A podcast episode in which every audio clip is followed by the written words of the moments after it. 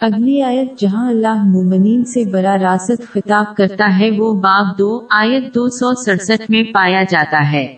مومنو، جو پاکیزہ اور عمدہ مال تم کماتے ہو اور جو چیزیں ہم تمہارے لیے زمین سے نکالتے ہیں، ان میں سے راہ خدا میں خرچ کرو۔ اور بری اور ناپاک چیزیں دینے کا قصد نہ کرنا کہ اگر وہ چیزیں تمہیں دی جائیں، تو بجز اس کے کہ لیتے وقت آنکھیں بند کر لو۔ ان کو کبھی نہ لو اور جان رکھو کہ خدا بے پرواہ اور قابل ستائش ہے۔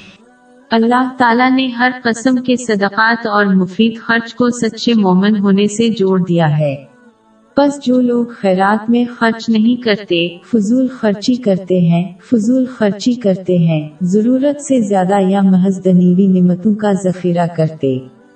ہے وہ سچے مومن نہیں ہو سکتے۔ ایک مسلمان کو چاہیے کہ وہ اپنے پاس موجود نعمتوں جیسے مال اور وقت کا صحیح منع میں استعمال کرے۔ بقل اسراف یا فضول خرچی کے بغیر اپنی ضروریات اور ذمہ داریوں کو پورا کرے۔ انہیں ایسا وقت آنے سے پہلے کرنا چاہے جہاں وہ یا تو زندہ رہتے ہوئے یا موت میں برکت سے محروم ہو جائیں۔ اس صورت میں دنیوی نعمتیں قیامت کے دن ان کے خلاف گواہی دیں گی جو ان کے نقصان اور غم میں مزید اضافہ کرے گی۔ غور طلب بات یہ ہے کہ جب کوئی نعمت دوسروں کو فائدہ پہنچانے کے لیے استعمال کرتا ہے، مسئلہ صدقات تو اس چیز کو حلال طور پر حاصل کیا جانا چاہیے، ورنہ وہ گناہ کے طور پر درج ہو جائے گی اور اس چیز کا معیار جتنا ممکن ہو، اسی طرح اچھا ہونا چاہیے۔ وہ معیار جو وہ اپنے لیے پسند کریں گے۔ اس کا تعلق جامع ترمزی نمبر دو، پانچ، ایک، پانچ میں موجود ایک حدیث سے ہے جو واضح طور پر بتاتی ہے کہ کوئی شخص اس وقت تک سچا مومن نہیں ہو سکتا جب تک کہ وہ دوسروں کے لیے وہی پسند نہ کرے جو وہ اپنے لیے پسند کرتا ہے۔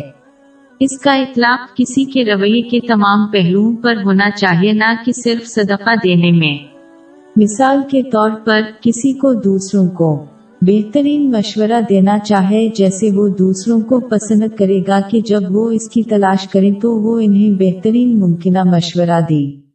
اس خصوصیت پر عمل کرنے کا بہترین طریقہ یہ ہے کہ دوسروں کے ساتھ وہ سلوک کیا جائے جیسا وہ چاہتے ہیں کہ لوگ ان کے ساتھ برتاؤ کریں۔ یہ رویہ صرف الفاظ میں نہیں بلکہ اپنے عمل سے ظاہر ہونا چاہیے۔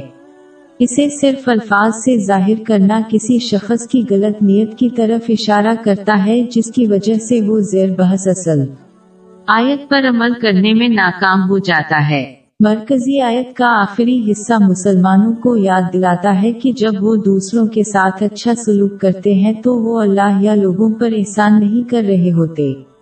در حقیقت وہ خود اس اچھی خصوصیت سے فائدہ اٹھاتے ہیں تو حقیقت میں وہ صرف اپنے آپ پر احسان کر رہے ہیں۔ لہذا انسان کو ان کے احسانات گن کر ان کی نیکیوں کو ضائع نہیں کرنا چاہیے اور نہ ہی غرور جیسی بری خصوصیات کو اپنانا چاہیے۔ باب دو، آیت دو سو چونسٹھ۔ مومنو اپنے صدقات و خیرات احسان رکھنے اور ایزا دینے سے اس شخص کی طرح برباد نہ کر دینا۔